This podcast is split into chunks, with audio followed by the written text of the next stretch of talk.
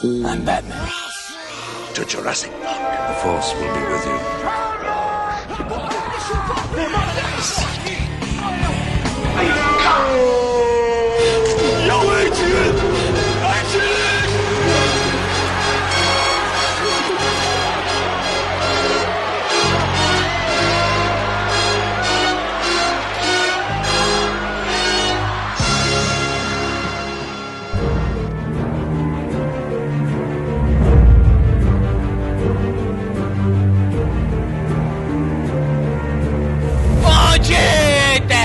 internet Jurassic Cast no ar, meus caros internéticos. Voltamos com mais um episódio atômico. este quem vos fala é Calaveira, está comigo aqui o Miote. E aí galera, pra mim não importa a bomba atômica, essas porra toda, pra mim importa quanto que era a inflação em 83.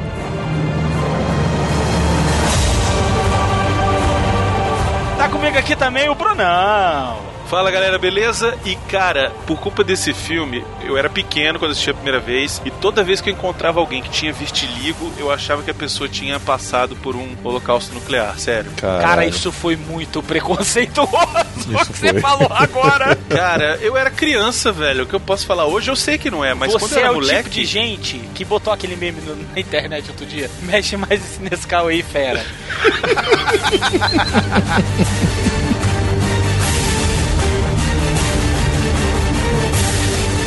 Olha só, interneticos, dando continuidade ao especial anos 80 aqui no mês do Jurassic Cast, que é o mês dos anos 80 aqui no Jurassic Cast, nós vamos falar sobre um filme que marcou a década de 80, cara. O dia depois, Day After, né? Que em português ficou o dia seguinte. Um filme que deu o que falar, mudou a cabeça de uma geração inteira. Um filme que fez com que um projeto absurdo fosse aprovado. Um filme que inclusive foi construído para isso. Um filme cheio de controvérsia, um dos maiores exemplos da influência que Hollywood, da influência que os filmes no geral podem ter na mentalidade de uma população. Ah, mas Calaveira, eu não vi esse filme, não vou escutar o Jurassic Cast. Larga de ser otário. Entra no jurassicast.com.br, vai lá no post que o filme está inteiro no YouTube. É só você assistir, legendado, bonitinho, numa qualidade até razoável, né? Tá, é, tá boa qualidade mesmo. YouTube, né? Tá, Qualidade mas tá YouTube. boa a qualidade. Não, mas tá até boa. Eu assisti na minha televisão, cara. Assista o filme antes de escutar o programa, porque vale a pena. Sendo assim, vamos pro programa.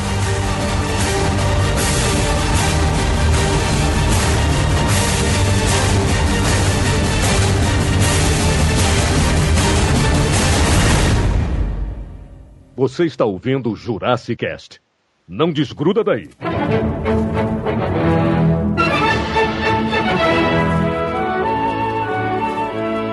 The Day After.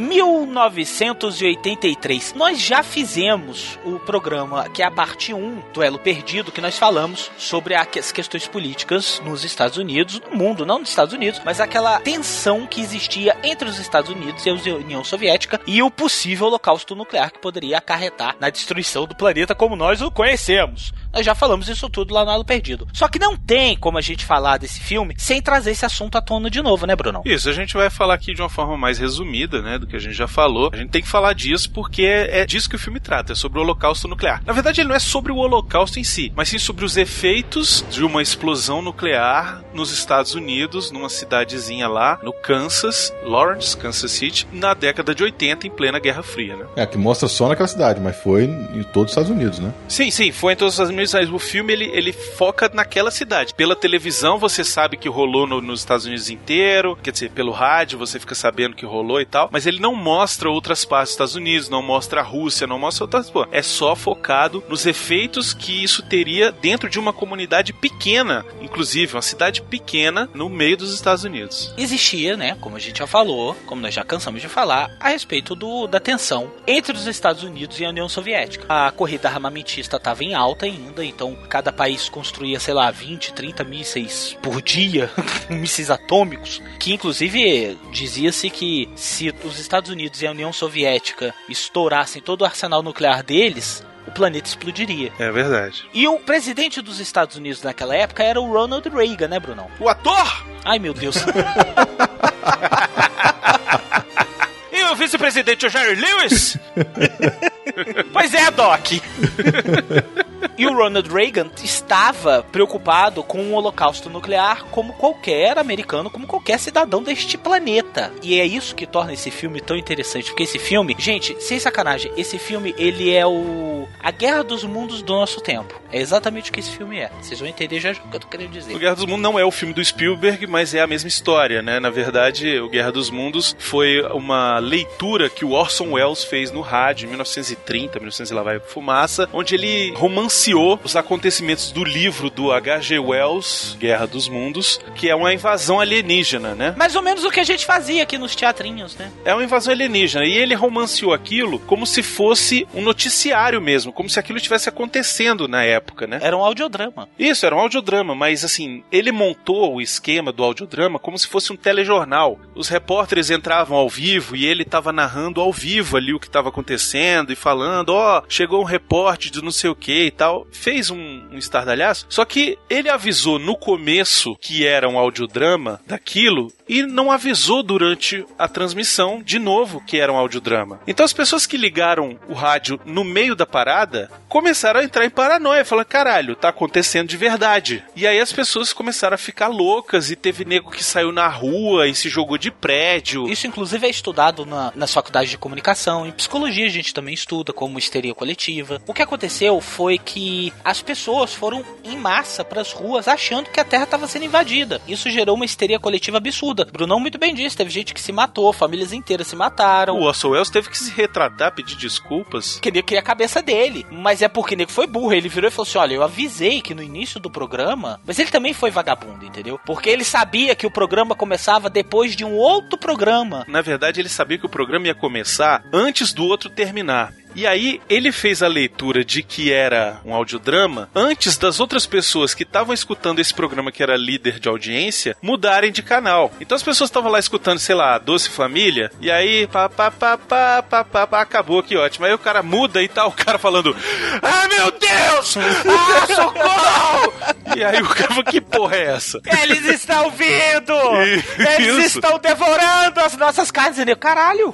E só que nego não falava: Isto é um audiodrama do do Jonas Cash. Não, ninguém falava nada. Era tipo a Jovem Pan, o Emílio lá da Jovem Pan, falando assim: corram! Eles estão invadindo, eles estão derretendo os corpos. E isso causou uma comoção absurda. Nova York contabiliza que mais de um milhão de pessoas foram às ruas na ilha de Manhattan devido a esse processo, devido a esse negócio. Eu aconselho que quem não ouviu, escute. Tem um audiodrama que foi produzido por uma editora aqui no Brasil que fez exatamente a compilação da história. Só que ele, eles não só traduziram, eles fizeram exatamente o programa do Orson Welles no Brasil, só que em português. Gente, é de arrepiar os cabelos do cu. A minha esposa, ela é, ela é jornalista, então ela fazia comunicação e ela tinha esse livro, ela me emprestou, porque ela sabia que eu gostava dessa história, tá? Porque essa história é fascinante, né? E ela me emprestou, cara, é de arrepiar arrepiar. Não é sacanagem. Você tá ouvindo o negócio, você sabe que aquilo ali é de mentira, você sabe que aquilo ali é um audiodrama, que é uma novela, mas você fica arrepiado. A qualidade que os caras fizeram foi absurda. Então isso causou um fenômeno social muito importante. Muito intenso, né, na verdade. E ficou pra história aí, pros anais da história da comunicação via rádio. Ao ponto de que as pessoas nunca mais esqueceram aquilo e deu uma merda do caramba e tal. E o que que isso tem a ver com o dia seguinte? Dia seguinte, ele foi um filme que foi produzido para a televisão. O Reagan ele tinha nas mãos a guerra nuclear. E ele precisava do apoio público. Do apoio público porque ele queria montar o projeto lá do Guerra nas Estrelas. Exatamente, o projeto Star Wars, que era um projeto absurdo, maluco, que era uma rede de satélites que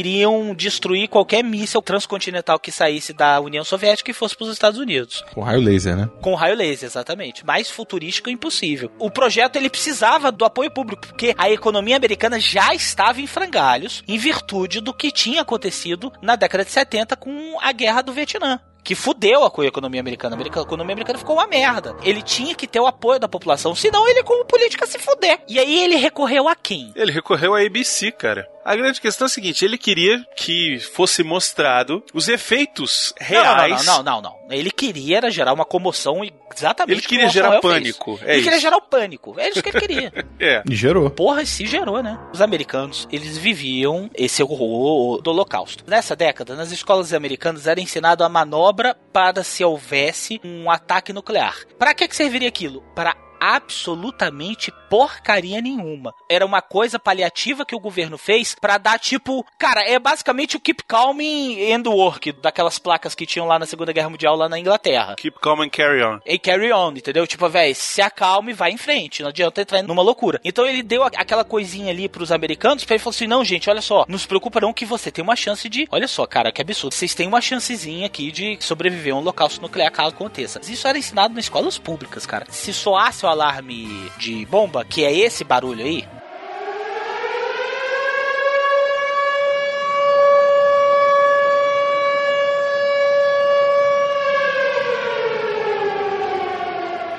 inconfundível esse barulho dessa, dessa sirene que chega a dar medo, chega a arrepiar a alma, você deveria se abaixar, ficar em posição encolhida no chão e colocar o casaco sobre a cabeça. Era isso que o povo americano tinha para se defender de uma bomba atômica. Imagina você, a sua filha de 5 anos, sendo ensinada isso. Existia paranoia. Só que não existia, aí existia paranoia, mas existia aquela coisa assim: ah, velho, não é possível que eles vão explodir tudo, né? Porque era assim que as pessoas pensavam. Então, o que o, o Reagan precisava era que gerasse pânico dentro da população americana. Ele conversou ali nos bastidores com os executivos da ABC, né? Falou qual era o plano dele e eles toparam a ideia. Não, vamos fazer então um filme para televisão que mostre os horrores dos efeitos de uma bomba nuclear. Não temos orçamento para mostrar uma guerra nuclear realmente. A gente só teria como mostrar isso contando os efeitos em cima de famílias, de pessoas comuns, do que, que poderia acontecer caso os Estados Unidos levassem uma bomba nuclear na cabeça. Ele falou: beleza, então keep calm and carry on. vamos seguir com o plano. E aí, os ABCianos, né? O pessoal, os produtores da ABC, contrataram quem, Miotti? Contrataram o Nicolas Meyer. Quem é Nicolas Meyer? Ele só é o diretor de Jornada das Estrelas 2, A Ilha de Khan. O melhor filme da série do Jornada das Estrelas, a série antiga, né? Que outros filmes que o Nicolas Meyer fez, o Miotti? Ele fez também Um Século em 43 Minutos. Ele é responsável, ele, eu acho que ele é o escritor do Príncipe do Egito, essa animação que teve há pouco tempo, né? Pouco tempo não, teve tempo pra cacete, pô, de 98. A raiva que eu tenho do Nicholas Meyer é que ele é o escritor de um filme que eu odeio, que chama Somersby, O Retorno de um Estranho. É pior que o Xanadu? É, pior. e ele também fez o Jornal Estrela 6, né? A Terra Desconhecida. Tem um filme que ele fez, chama Na Companhia de Assassinos, que em inglês é Company Business, que é com Gene Hackman e o Mikhail Baryshnikov. É, Porra. Enfim. Caralho! É, é mesmo. É, mas o Bashir, Bashir Nikov fazia filme naquela época, pô. Fazia, tem um filme excelente dele, O Sol da Meia-Noite. É. É bom, cara, é filme de dança, mas é legal. Não sei, hoje em dia, né? É filme de dança, cara, mas é maneiro, ele come todo mundo aquele filme.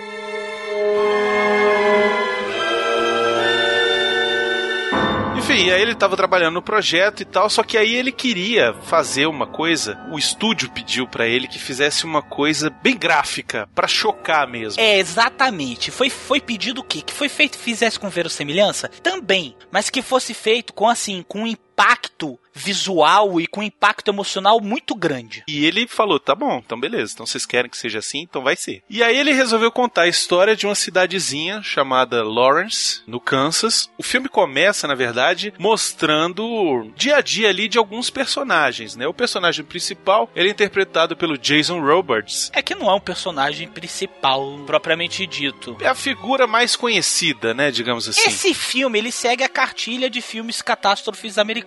O que importa é a catástrofe, mas eles não podem ficar mostrando catástrofe o tempo inteiro. Então você não pode mostrar só destruição. Você tem que ter um romancezinho, até porque você precisa humanizar o filme. Você precisa mostrar o que? Olha, essas pessoas eram pessoas comuns, com seus sonhos, com seus desejos, seus com problemas, seus anseios, com seus problemas. É colocado de forma muito assim, que eu achei muito babaquinha, sabe? Mas assim, eles pegaram arquétipos chaves para você. O americano médio comum se identificar. Se cara. identificar que é o quê? A jovem mocinha que tá indo se casar. O médico respeitado, professor. Que é um cara que tem dificuldade de relacionamento com a filha. A filha tá indo morar longe, mas é porque ele não quer largar a filha. Você também tem o caso da família do soldado que não quer ir pra guerra. Estereótipos mesmo. Que, na minha opinião, desculpa, mas foi assim muito babaquinha, sabe? Mais ou menos o que o Clint Eastwood faz nos últimos filmes deles. Não, vou pegar isso aqui, vou fazer isso aqui, porque isso aqui vai fazer você sentir pena daquele personagem. Mas deu muito certo, né? Depois que o holocausto acontece,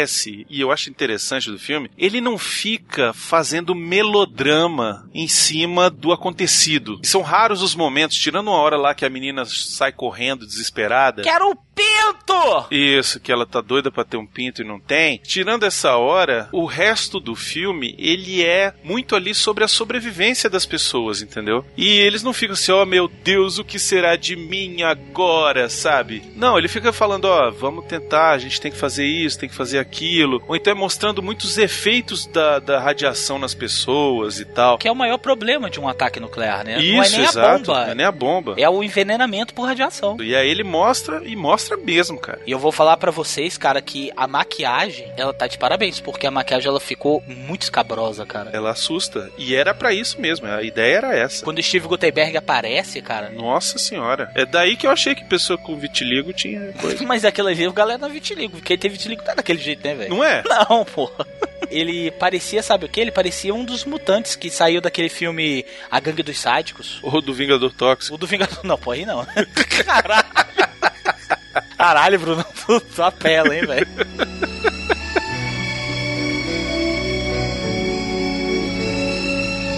E aí o filme começa mostrando a história aí do Jason Roberts, que ele é um professor e médico, né, de universidade e tudo. O Jason Roberts, para quem não tá ligando o nome à pessoa, para mim o filme mais marcante assim que ele participou, ele era o chefe do Tom Hanks no Filadélfia. Ah, é verdade. O cara que, que processava o Tom Hanks por ter tido AIDS e não ter contado para a empresa. Eu tinha uma antipatia muito grande por esse cara por conta desse filme, assim. Ele era um ótimo ator, morreu em 2000. Excelente ator, excelente. Ele também fez Era Uma Vez no Oeste. Fez Era Uma Vez no Oeste, fez Magnólia. Esse filme a gente tem uma regra aqui no Jurassic Cast de internet não pode falar desse filme. nunca falamos sobre Magnólia. Porque isso é muito escroto. Pode falar a verdade, eu nunca vi Magnólia. Eu vi, eu vi e me arrependo até hoje. Tem um filme chamado O Jornal também, que é legal, quem estuda... Todos os Homens do Presidente. Ele, cara, ele era um ator muito famoso. Não, bastante, assim, é só porque o nome dele, de repente as pessoas podem não ligar o nome à pessoa, entendeu? Ele era conhecido pelos personagens, não pelo nome dele mesmo. né? Isso, exato. Tem vários filmes dele que são interessantes, mas assim, eu destaco assim, se você quer lembrar de quem é, você pega o Filadélfia e vê quem é o chefe desgraçado do Tom Hanks, é ele. E aí começa a contar a historiazinha dele, que ele tá lá com a filha, a filha é papai, a filha dele feia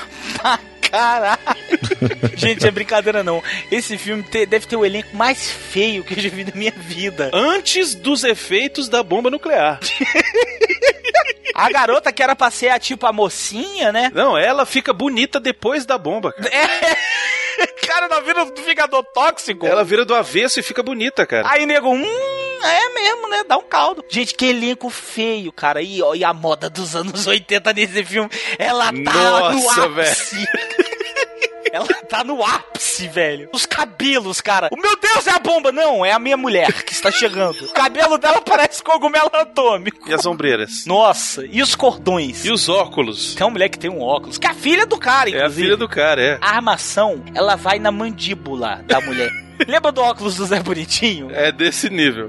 Desse jeito, gente. E fica aquela conversinha e tal. E aí você começa a se humanizar no filme. Poxa, olha só. São pessoas que, cara, não são heróis. Pessoas são normais, americanos. pessoas normais. São americanos comuns, Pessoas exatamente. comuns como eu e você. Ai, que cafajeste isso. e aí você fica sabendo do caso da vida da mocinha que vai se casar no dia seguinte. Não, não, não, não, não, não, não, não, não, não, não. Pera pera pera aí. Agora a gente precisa fazer um pause nessa história, porque não é a mocinha que vai se casar amanhã. É a mocinha que quer dar o filme inteiro. É, exatamente. A garota tá com uma fliceta Tá mesmo. tão absurda. Ela é filha de, tipo, de uma família classe média... Classe redneck. média rural. É, classe média redneck, entendeu? O pai é Redneck, aquele... isso. Pequeno produtor agrícola para a sustentação da própria família. Isso, e a mãe é a dona de casa e retardada que faz outra coisa que não seja rezar. Mais ou menos isso que compunha a família classe média rural naquela década. Não sei se mudou. Aí tem a filha putona e o filho retardado mental e a irmã. E a irmã que tem mais a fliceta do que a irmã mais velha. Porque chega o noivo da irmã, ela fica assim: Oi!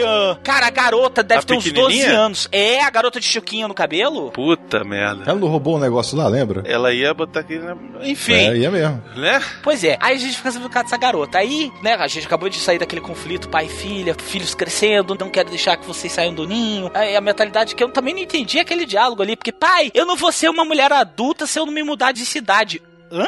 Cara, eu moro a 10 minutos da minha mãe.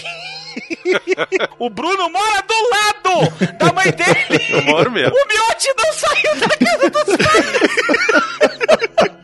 Eu não sei que realidade é essa, Mas isso velho. é cultura, cara. Nos Estados Unidos a cultura é, é essa, assim. Virei independente, vou pra puta que pariu.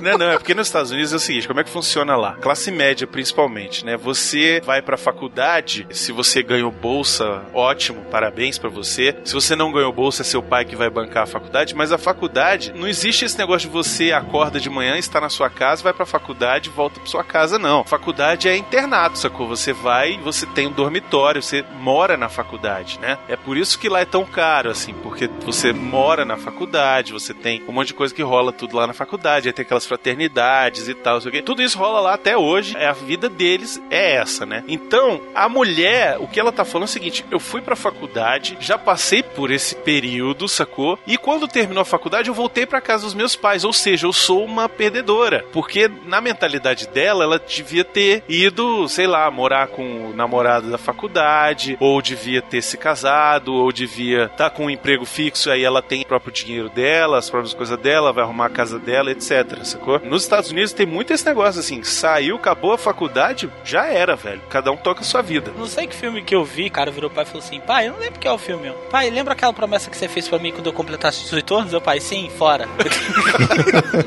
não, a outra. Era um carro que o moleque queria. então é desse jeito. Então tá esse diálogozinho, tem esse diálogozinho chato e tal. E aí tá lá a família do interior e a garota numa fliceta do cara vai casar no dia seguinte. Passou a noite toda dando que nem uma louca. É verdade, né? Chega reganhada em casa, ela chega andando, parecia que desceu de um cavalo. E o pai vira e fala assim: bonita, Toda hein? assada. É, toda assada, toda desbeiçada, sabe? Aquela mucosa saiu toda, deu a noite inteira, uniu a buceta com uva, uma merda do cara.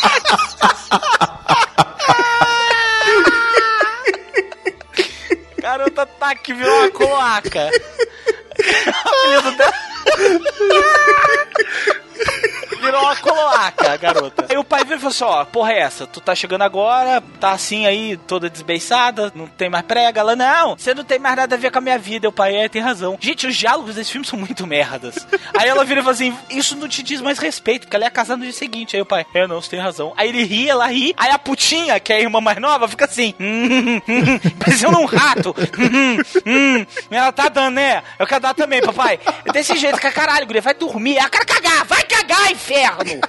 E isso, o rádio tá comendo solto falando o quê? A União Soviética tá com um navio. Só que isso, no início do filme, é muito superficial. Você escuta só no rádio os personagens passando. Mais ou menos o que aquela bosta daquele filme do Godzilla fez. Tá passando a enfermeira lá e de repente você vê a televisão, dois monstros se atacando. É mais ou menos aquilo ali. Os personagens estão passando e a guerra tá acontecendo em outro lugar.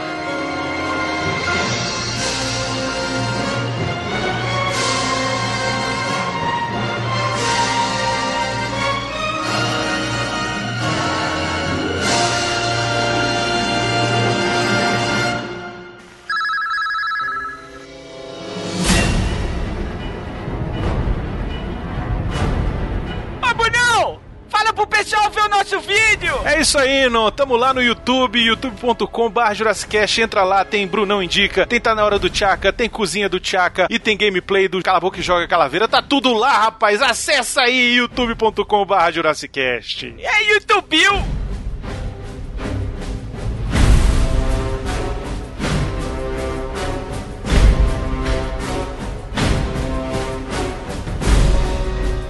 Ideia do próprio diretor, ele não queria que ficasse claro durante o filme quem foi que atacou primeiro, se foi a União Soviética ou os Estados Unidos. Porque ele não ia querer, afinal de contas, 83, então ele não queria gerar. Ele não queria que a União Soviética atacasse de É, verdade. exatamente. Faz um filme, o filme História da União Soviética. Ah, é? Então tá bom. Então, Então aperta o mesmo. botão. Jorge, aperta o botão, Jorge. É. Não fica claro durante o filme quem foi que apertou o botão primeiro, né? Ele queria se concentrar nos horrores da destruição, ao invés de criar uma mentalidade assim de os Estados Unidos é o bem e a União Soviética é o mal. Na verdade, o mal do filme são as consequências dos usos de armas nucleares. Pelo menos isso foi legal por parte dos roteiristas, né? Porque eles não, eles não fizeram aquela idiotice que o Stallone, por exemplo, fez no Rock 4, né? Exatamente. Que foi endemonizar valorizar a União Soviética, né? A gente já falou sobre ele e tal, inclusive fizemos um programa sobre o Rock 4, se não escutou, escute, o programa está maravilhoso, engraçadíssimo. E, mas é aquela coisa, esse filme, ele não é entretenimento, esse filme ele era para comover a, a população americana. E o filme foi feito em 83, e cara, eu acredito que o Reagan não queria que esse filme gerasse um mais tensão diplomática do que já existia, porque poderia acontecer. Se eles colocassem os soviéticos como os maus aqui, poderia acontecer. Ele queria usar aquilo tudo como um pretexto para ter o apoio da população de, ok, os Estados Unidos precisam se defender de uma merda dessa. E o único jeito para se defender de uma merda dessa é apoiar o programa Guerra nas Estrelas, oi! Caralho, até hoje eu não sei como aquilo ia funcionar, velho. Ah, na base da sorte, né, velho? É, cara, mas dizem que era viável. O pior de tudo é isso. É, só ia custar o PIB da China, né? Ah, mas foda-se, ué, pra proteger a sua própria nação, né? O que ele queria era isso. Agora, imagina os problemas que iam acarretar com esse satélite em órbita, gerando nas outras guerras. Ah, a guerra no Afeganistão. O cara vai lá com aquele satélite. Bzz, queima o Afeganistão inteiro. Foi um absurdo, graças a Deus isso não saiu do papel e tal, mas enfim, o projeto ele chegou a ser feito, mas não foi dado vazão. Ah, porque a Guerra Fria acabou antes disso, né? Graça do Senhor Jesus Cristo, meu Deus do céu. graça de Gorbachev. Graças a David Hasselhoff, nós não tivemos a guerra nuclear. Se você não sabe do que eles estão falando, escute o próximo Elo Perdido que nós vamos falar sobre isso. E aí você continua todo o processo de conhecer quem são aqueles americanos que iriam vir a morrer mediante a guerra nuclear. Isso. Aí tem um personagem. Quem? É o Steven Gutenberg, pô. Que é o mongol gigante, né? Eu... O que, que ele faz nesse filme, velho? Cara, ele nada. Ele se sacrifica por uma família que ele não conhece, que ele nunca viu, e ele não tem por que se sacrificar. É, porque ele é, ele é residente, né? Ele é um médico. A gente tá vendo todas essas dramas familiares e a gente vê a movimentação de o exército americano reunindo os soldados, chamando os soldados, chamando reservista. E isso só acontece quando acarreta uma guerra mesmo. Tá mandando o pessoal se aplicar lá, né? Fazer a aplicação para poder entrar no exército e tal. E aí a gente conhece a família do soldado, sei lá, dos 24 lá, que é aquela. 42. É, do soldado 42 lá, que é uma família negra americana classe baixa, né? Nem média, classe baixa mesmo. E ele vira pra mulher e fala, cara, muito overact aquele negão, velho. Ele vira e fala assim, ó, eu tenho que ir, daqui a seis meses eu volto. E a mulher dele, ah, mas você já vai agora? Seu babaca? Seu quê?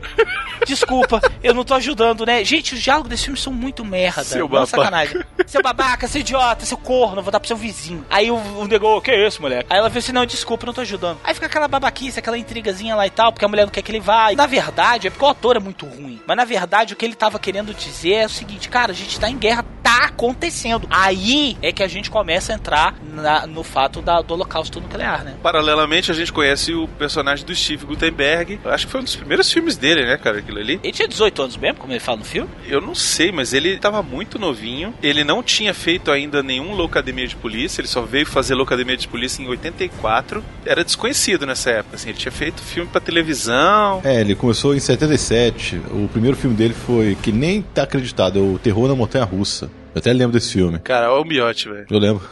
SBT, porra, SBT. Olha aí. O primeiro Local de Polícia é 84, né? O dia seguinte é de 83. Então foi, foi um pouco antes. O Cocum ele fez em 85, ficou conhecido pela série Loucademia de Polícia, acho que ele fez até o 4. Tem um outro filme dele que eu acho sensacional, que um dia a gente vai falar aqui. Três solteirões e um bebê. Claro, primeira história de fantasma no cinema, né, cara? É. Ah, velho, é excelente esse Que filme. Até hoje o nego não provou, o nego fala que sim, Que nego fala mentira! que não. O nego provou, era, um, né, cartaz do. Não Já era falaram não. que não tem nada a ver, porque Era o cartaz era, era menor. o cartaz do Ted Danson lá atrás, porra. E por que sumiu? Que sumiu, é, chama corte, miote, chama edição. Não teve edição não, viu? Ah, Falou não o editor edição. do programa, né? Que sumiu. Edição? Que isso? É de plástico, eu peguei. E depois do, do Três Solteirões e a Pequena Dama, ele fez o Gasparzinho pra TV e sumiu, cara. Não fez mais nada, fez uns filmes ruins, fez série de televisão, desistiu, enfim. Ah, só uma curiosidade aqui, eu, eu vi, eu vi o filme dublado, né? O Mário Jorge tá dublando ele. Ah, é? Já tá desde essa época. Pô, que legal, cara. E aí o personagem dele também é um personagem fraco. Ele é assim, um residente que tá indo pra guerra, mas não quer muito pra guerra. Afinal, quem vai pra guerra é idiota, né? Vai morrer pelos outros. Aí é nesse momento em que o filme começa a descambar realmente pra guerra, né? Isso, porque aí nessa hora ele tá indo até pro lugar onde ele vai se alistar, né? Ele faz o alistamento e ele pega uma carona para voltar para não sei para onde, e aí no meio do caminho que ele tá andando acontece a parada, né? Aí o filme muda de um filmeco de televisão dos anos 80 para um dos filmes mais tensos que eu já vi até hoje. Sem exagero nenhum, gente. Porque aí começam os Estados Unidos a lançarem os mísseis nucleares deles.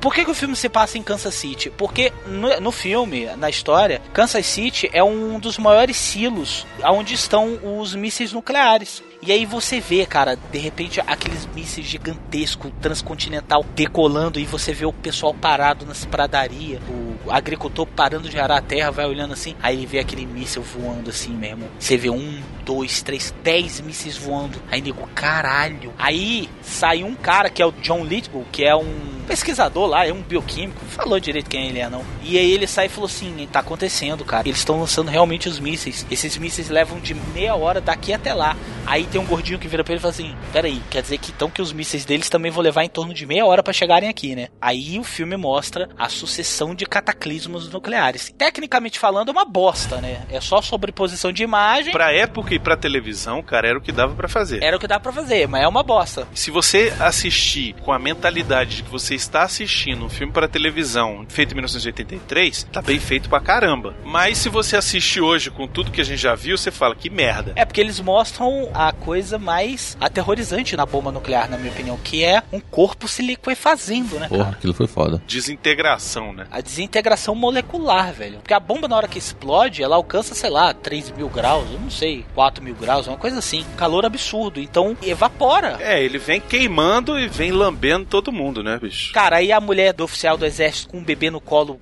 na hora só dá o brilho, a bichinha evapora junto com o neném. A família lá da garota com a fliceta, eu não sei como que ele sobrevive, mas o garoto fica cego porque olha na hora da explosão. Ele olha na, na hora da explosão, na hora do, do, cogumelo, né? E aí eles estavam um pouco longe, né, de onde caiu a primeira bomba. E aí eles acabam conseguindo entrar lá no porão lá. Isso, mas o garoto fica cego. A família do, do médico todinha foi morta, foi liquefeita. Isso, ele só se salvou porque ele estava no meio da estrada a tipo 70 quilômetros de distância do local do Ground Zero, do local onde a bomba caiu. E aí você começa a ver o que aconteceu realmente com o resultado do holocausto nuclear, né? Porque primeiro vem a explosão, vem aquela coisa toda, e muita pirotecnia fraca dos anos 80 e tal. É, mas uma coisa que é interessante, que ela é o seguinte: eles usaram várias cenas de testes nucleares, eu de vi. testes nucleares, exatamente. A ideia do cara era fazer, criar o efeito, né? Mas eles acabaram aproveitando um, umas filmagens reais de testes que rolaram nos anos 50 que tinha sido filmado e tal, e aí colocou lá.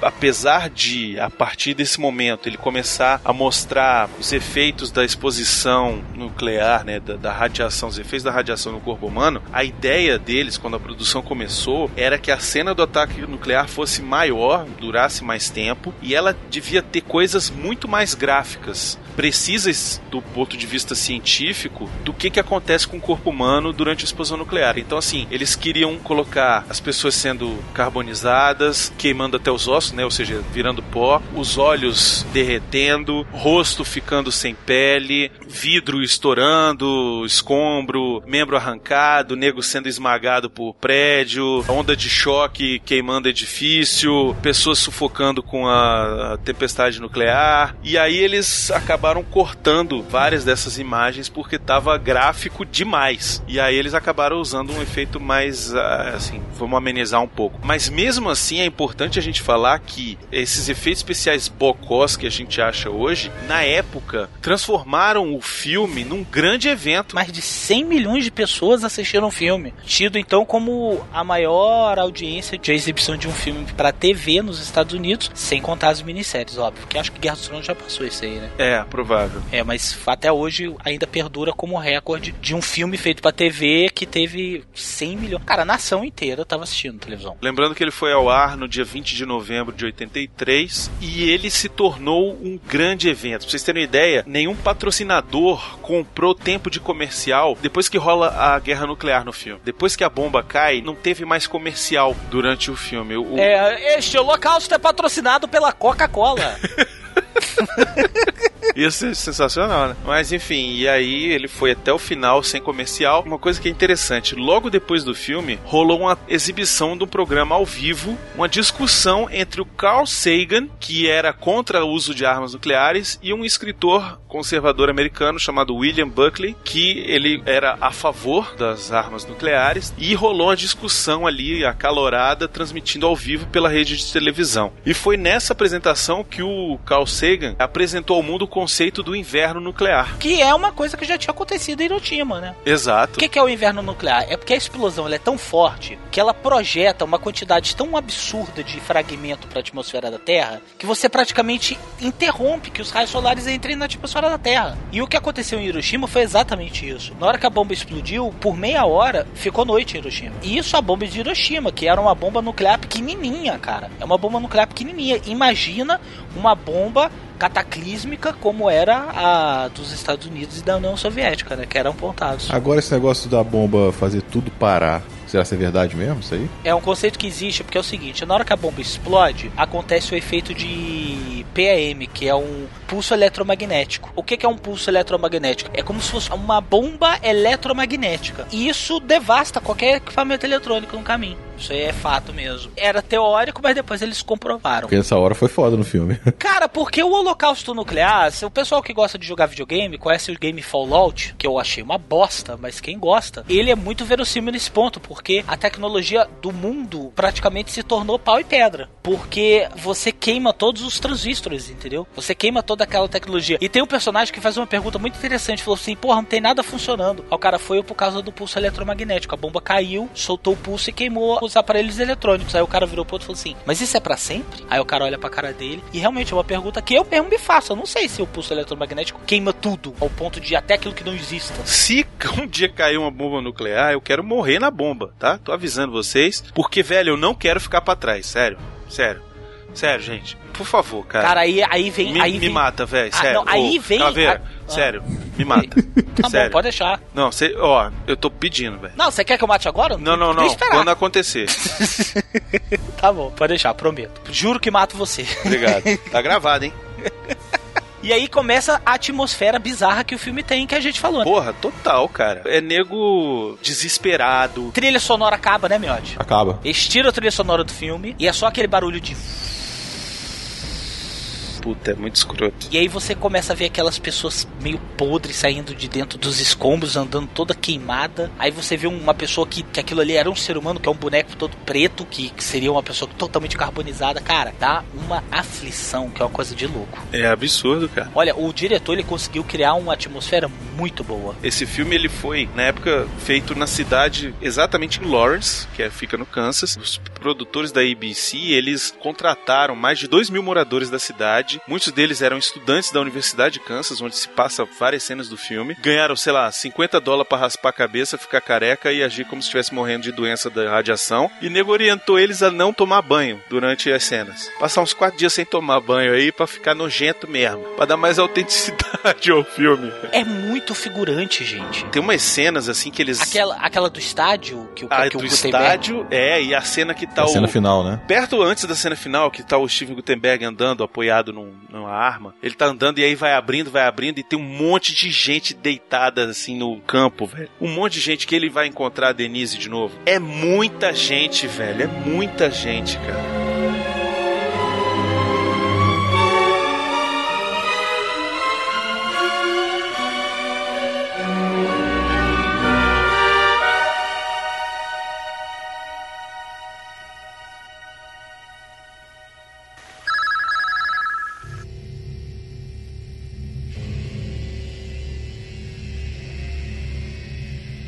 Camisetas do Jurassic Cast, rapaz. Você entra lá em fictioncorporation.com.br e pode comprar as nossas camisetas. Temos camisetas do Doctor Who, logos do Jurassic Cast, Italian Stallion, contatos imediatos e muito mais. Acessa lá!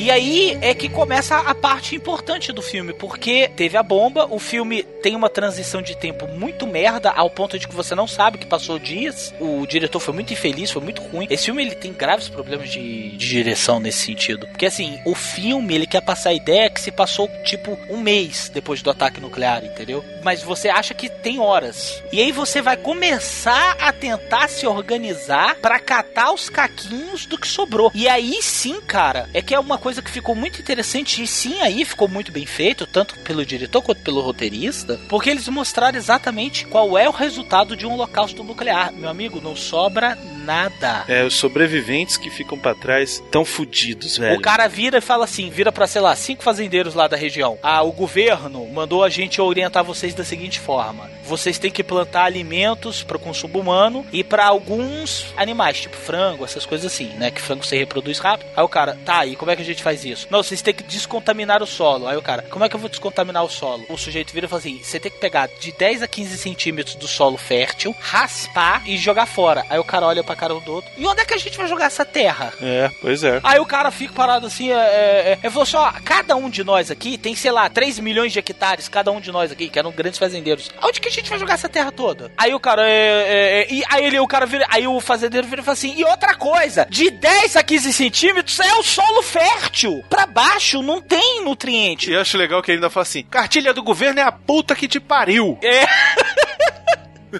Não tem, cara. Você cria um ambiente completamente inóspito. É desesperador, cara. É, cara, a água tá contaminada. Dependendo da profundidade do poço, o poço foi contaminado, se você beber água, você vai morrer por envenenamento. O solo tá contaminado, então você não tem como produzir alimento. Naquela hora que os militares vão entregar a comida pro pessoal, porra, o desespero da galera. Tá cheio de comida lá e o cara não quer dar comida. Não, não, é porque ele ia levar pra outra cidade. É, ele fala, vou levar pra outra cidade. É, ele fala, vou levar pra outra cidade. A mulher fala assim, ah, mas tem gente de comida aí, eu vou levar pra outra cidade. Aí, nego, ah, levar pra outra cidade é o caralho. Aí, nego começa a invadir. Ah, não, porque no dublado não falou isso então, não. E joga os caras lá no meio. Aí começa a sociedade humana ruir, né? Inclusive, o diretor, ele queria mostrar mais essa barbárie. Ele queria mostrar mais problemas de relações humanas rolando e tal. O original, pra vocês terem uma ideia, ia ter quatro horas e meia. E ele acabou tendo que cortar um monte de coisa, tanto da violência gráfica e tal, por conta de. Enfim, enfim, de uma série de, de, de, coisas que ele não podia levar. É porque a censura virou e falou assim: tudo bem, filho, vai devagar, né? É, não, inclusive ele, ele brigou pra caramba com os censores da ABC, do próprio governo dos Estados Unidos, sobre o conteúdo, sobre violência gráfica e tudo. É o que me admira é o governo ter proibido, porque o filme foi encomendado pelo próprio governo. Não, pra você ter uma ideia, o Reagan, ele assistiu o filme antes de todo mundo, enviou uma pilha de sugestão pro diretor pra tirar, pra editar o filme, velho. De tão pesado que tava. De tão pesado que tava, sacou? E aí o filme tinha 4 horas e tanto e acabou ficando com 2 horas e 6. Nicolas Maia ameaçou de sair e tal, mas acabou cedendo, voltou pra produção e disse que nunca mais ia trabalhar com televisão de novo. E aí só foi trabalhar com Hollywood porque ele tinha mais oportunidades criativas.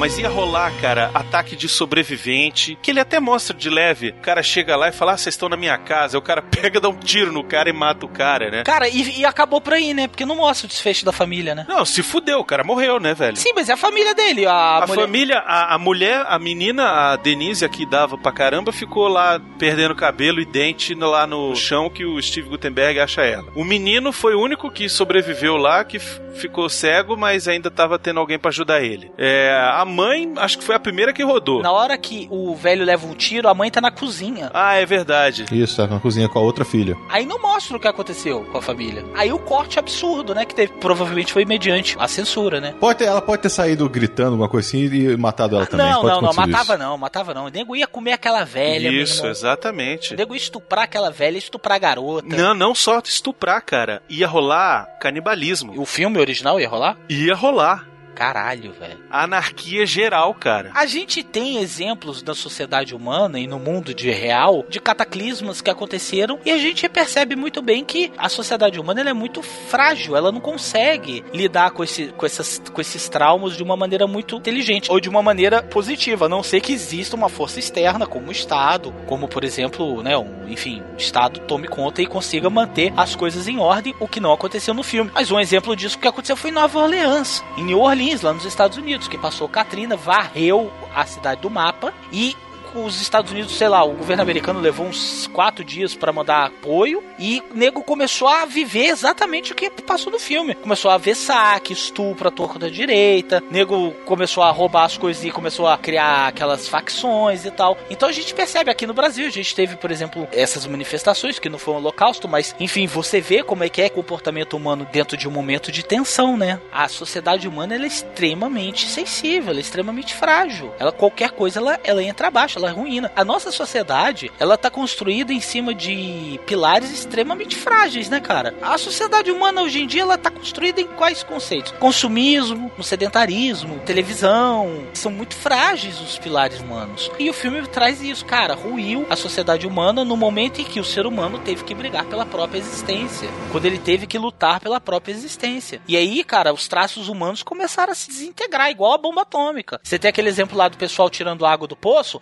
aí chega o mudinho e começa a dar porrada no mudinho. Só porque o mudinho não consegue se defender. Você lembra aquela cena lá? Você tá querendo furar fila, né? Agora, só, só uma coisa aqui, uma curiosidade que muita gente não sabe o que aconteceu. Assim, não tem nada a ver com guerra nuclear, mas aconteceu um caso também radioativo aqui no Brasil. Foi Sim, na Goiânia, né? caralho, Goiânia, cara. Pois é, o Césio 137. É o nome do componente atômico, né? Que é o Césio 137. Em Goiânia, que é a cidade vizinha aqui, do, aqui de Brasília, um hospital, de maneira extremamente negligente, para variar nesse país ninguém foi punido, né? Que é um absurdo. Simplesmente jogou fora uma máquina de raio-x. No ferro velho, na verdade. No ferro velho, exatamente. E uma família de goiano, Não, a família de catador de ferro velho, de cara. catador de ferro velho, viu aquela porra, falou, cara, Falou, ah, sucata, vai dar dinheiro e tal. Começaram a desmontar, repassar pra terceiro e tal. E aí, cara, a parada tava cheia de Césio 137, velho. Eles abriram o componente onde estava o, o Césio e eles achavam divertido, porque aquilo brilhava no escuro. Passava na cara, Passava na cara, passava na ficava fazendo, língua. ficava fazendo desenho. O pai morreu em dois dias, em quatro dias, parece, porque ele engoliu, parece. Gente, pelo amor de Deus, você vê uma coisa que brilha no escuro? Não bebe. Bem não vai fazer.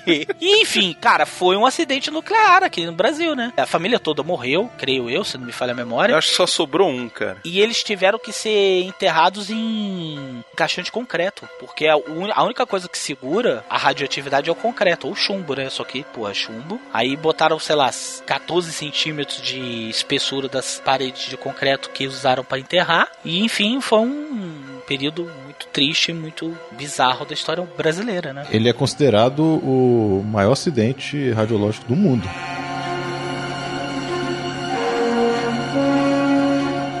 E aí o, o filme vai nessa toada até o final, né, cara? Vai mostrando os efeitos nas pessoas e aí é o cara definhando, velho. Você vê, acompanha ali o cara ficando ruim, velho. E isso é muito escroto. Tem uma cena muito, muito interessante que o. É interessante, é uma cena triste, né? Que o soldado, que é esse soldado que a gente falou no início do programa do filme, ele vira e fala assim: Ó, eu já sei que eu estou sofrendo por envenenamento de radiação. O que eu quero saber é se existe alguma coisa pra se fazer. Aí o cara só olha pra cara dele, fica calado. Aí ele, tipo assim, olha aqui, velho, a tua volta. Tá todo mundo morrendo disso aqui. E é escroto que ele chegou num lugar onde estão atendendo as pessoas e tal, né? O pessoal tá se reorganizando, né? A sociedade tá se reorganizando. E eles estão meio que fazendo um cadastramento, quer saber em que nível de fudido que o cara tá. E aí perguntei, e aí, quais são os seus sintomas? E o cara, olha, não consigo segurar nada na barriga, tô vomitando tudo, cabelo que cai da minha cabeça aqui, ó, eu como. Ele, ele tava comendo o cabelo? Tava comendo o cabelo, cara. A minha pele tá desmanchando aqui, ó, no braço. E esse meu amigo aqui também, o mudinho, né? Meu amigo aqui também. Aí ele, não, não, não, quero saber dele não, quero saber de você. É porque ele não fala.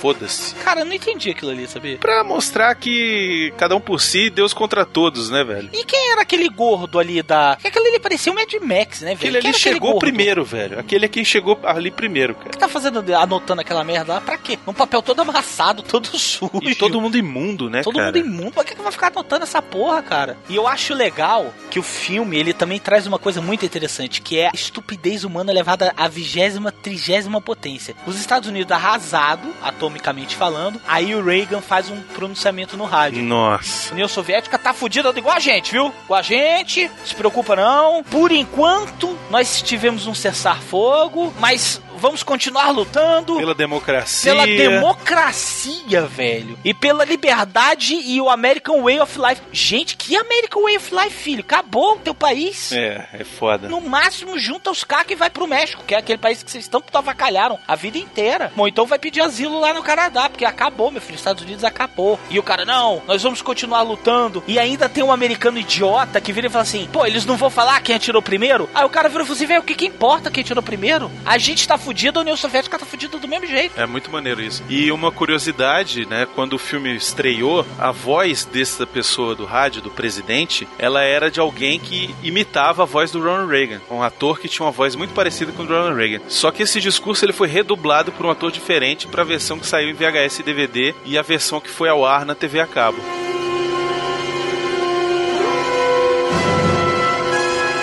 O filme vai acompanhando, todo mundo vai morrendo, todo mundo definhando. A porra do Steven Gutenberg parece que tá com vitiligo. Aquilo é uma barba? É o que aquela porra na cara dele, velho? Aquilo ali é a pele do rosto dele se soltando, cara.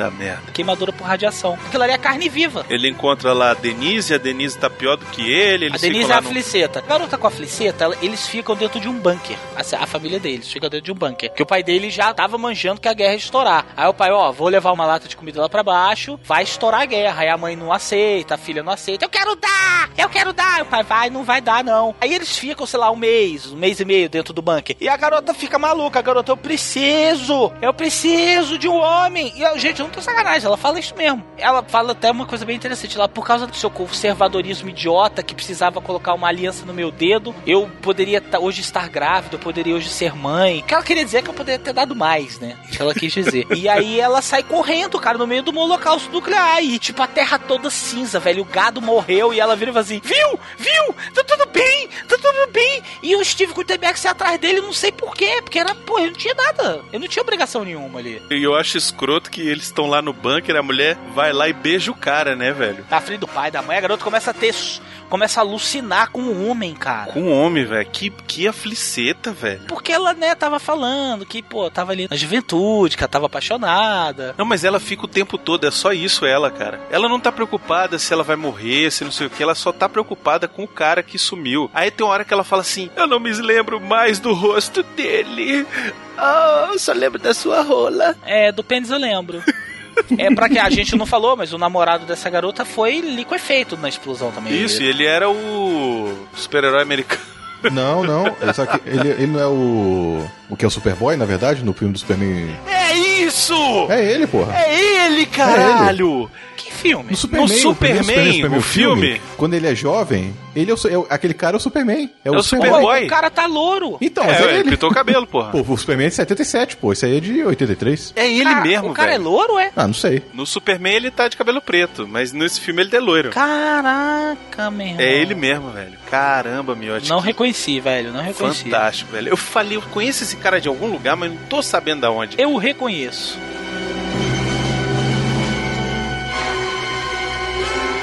Por fim, o filme acaba de uma maneira extremamente depressiva E melancólico. e melancólica, com Steve Gutenberg levando o que sobrou da garota com a Feliceta pra casa e ele mesmo caindo aos pedaços. Ele praticamente virou Vingador Tóxico e termina muito escroto com o médico. Ele fica tentando ajudar Volta pro hospital da universidade, vai tentar ajudar as pessoas, né? e começam a atender a sabe lá Deus por quê, né? É, o juramento de Hipócrates lá, né, cara? É, último médico dos médicos, né, cara? Porque Ele tá lá e aí um dia ele passa mal e aí ele começa a sentir ele os efeitos da radiação, né? E aí ele vê que ele já tá fudido mesmo e ele decide, não quer saber, eu vou voltar pra casa. Vou voltar pra casa porque eu quero ver minha casa. Ele entra nessa piração de que precisa ver a casa dele antes de morrer. E beleza, então vai, meu filho, vai. E aí ele volta e aí, cara, é um escombraiada. É impressionante como eles fizeram os escombros nesse filme, cara, porque realmente parece que os Estados Unidos acabou, velho. Cara, aquilo ali ficou bizarro. Pô, um filme de televisão, velho, aquele nível de direção de arte, Ficou muito bem feito, cara. Ficou muito, ficou muito bizarro, cara. Porque realmente é destruição total, aniquilação total. E ele acha aquilo onde seria a casa dele. E tem uma família morando lá. Não morando, ninguém vai morar no meio do escombro. Mas o cara levantou, sei lá, uma tendazinha e tá lá sentando, velho. Comendo cebola, velho. Velho, vamos esperar alguma coisa. que Alguma coisa vai ter que acontecer. Eles estão lá com aquele sentimento de desolação. Que inclusive é o melhor ator do filme, que é aquele cara, que é aquele velho, porque aquele velho realmente é o ícone do desolamento. E o velho, sai daqui, essa aqui é minha casa. Aí o cara vai e entrega uma cebola cebola pra ele. Não, então. Ele não fala nada, cara. Ele mostra só a cebola, assim. Aí o velho desaba em choro e o filme termina mudo. Com um abraço. O cara vai lá, o desconhecido, se abraçando, né, cara? Se abraçando e chorando um no ombro do outro. E aí, fim. E fim.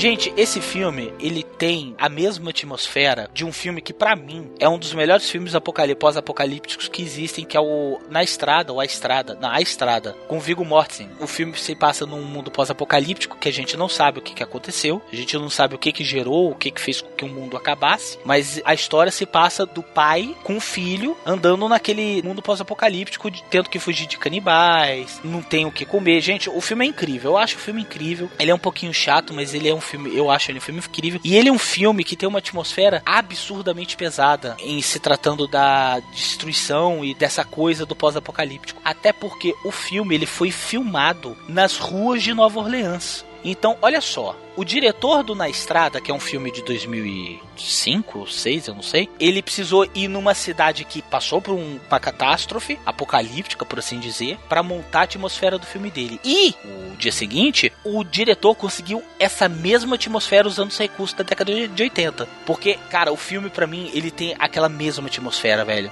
O filme é bizarramente melancólico, triste, desesperançoso. Cara, o filme é muito bizarro. Então, olha só, gente, eu tô falando isso para quê? Para vocês fazerem comparativo. Olha o que, que os caras conseguiram fazer em plena década de 80. Exato. E o filme gerou uma comoção na época. A gente já falou aqui, foi a maior audiência da televisão norte-americana até hoje para um filme de televisão. E acho que o Ronald Reagan conseguiu o que ele queria. E aí, obviamente, em votação, sei lá, recorde, ele conseguiu aprovar o orçamento pro programa Star Wars. Graças a Deus não deu tempo de botar para funcionar essa merda. Graças ao nosso querido, único, amável, inigualado e crespo David Hasselhoff. David Hasselhoff. que, inclusive, vamos terminar esse programa de maneira alegre e não melancólica. David Hasselhoff cantando. Isso. Vai, David!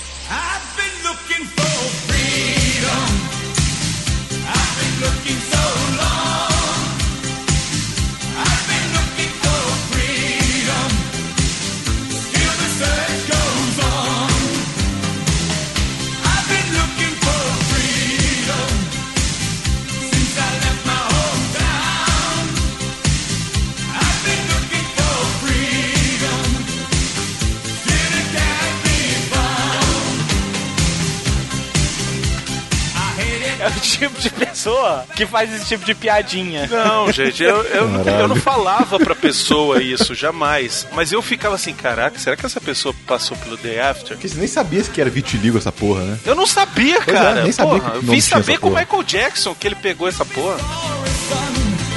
If you leave your home. É o melhor, não sei pra quem. O melhor não sei pra quem. Não, os, os fãs acham esse o melhor filme mesmo. Os fãs de Star Trek, rapaz, gostam. Porra, aquele que tem o Khan. Depois essa galera é zoada e não gosta. Porque realmente é muito aterrorizante o Khan, né? Ah, mas é maneiro, porra. Ricardo Montalvan com, aquela, com aquele cabelinho de chitãozinho. Com aquelas tetas de fora. Nossa, com os peitinhos de fora. Mal que nem o pica-pau. E o William Shatner gritando. Khan! Você já viu a versão William Shatner fazendo o Boyd? Não. Que ao invés dele falar Khan, faz. É. Deixa eu ver se eu acho aqui.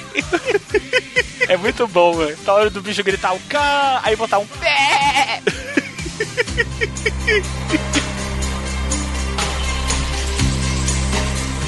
Então, beleza, ele chamou o coitado aí do Nicholas Maia, o cara veio e, e ele começou a trabalhar ali em cima do projeto, né? Chamou um roteirista e tal, e começaram. E aí ele, ele queria. Lá vem. É, é a versão da cabra, assim, gente. É bem no finalzinho.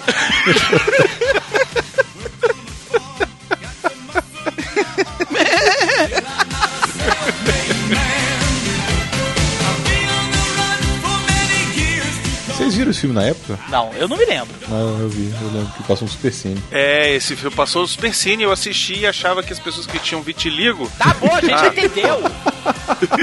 que saco. Velho, o nome desse programa não vai ser Eu Pensava Que Era Vitiligo. Vai, vocês não vão fazer isso. Sério, vocês não vão fazer isso.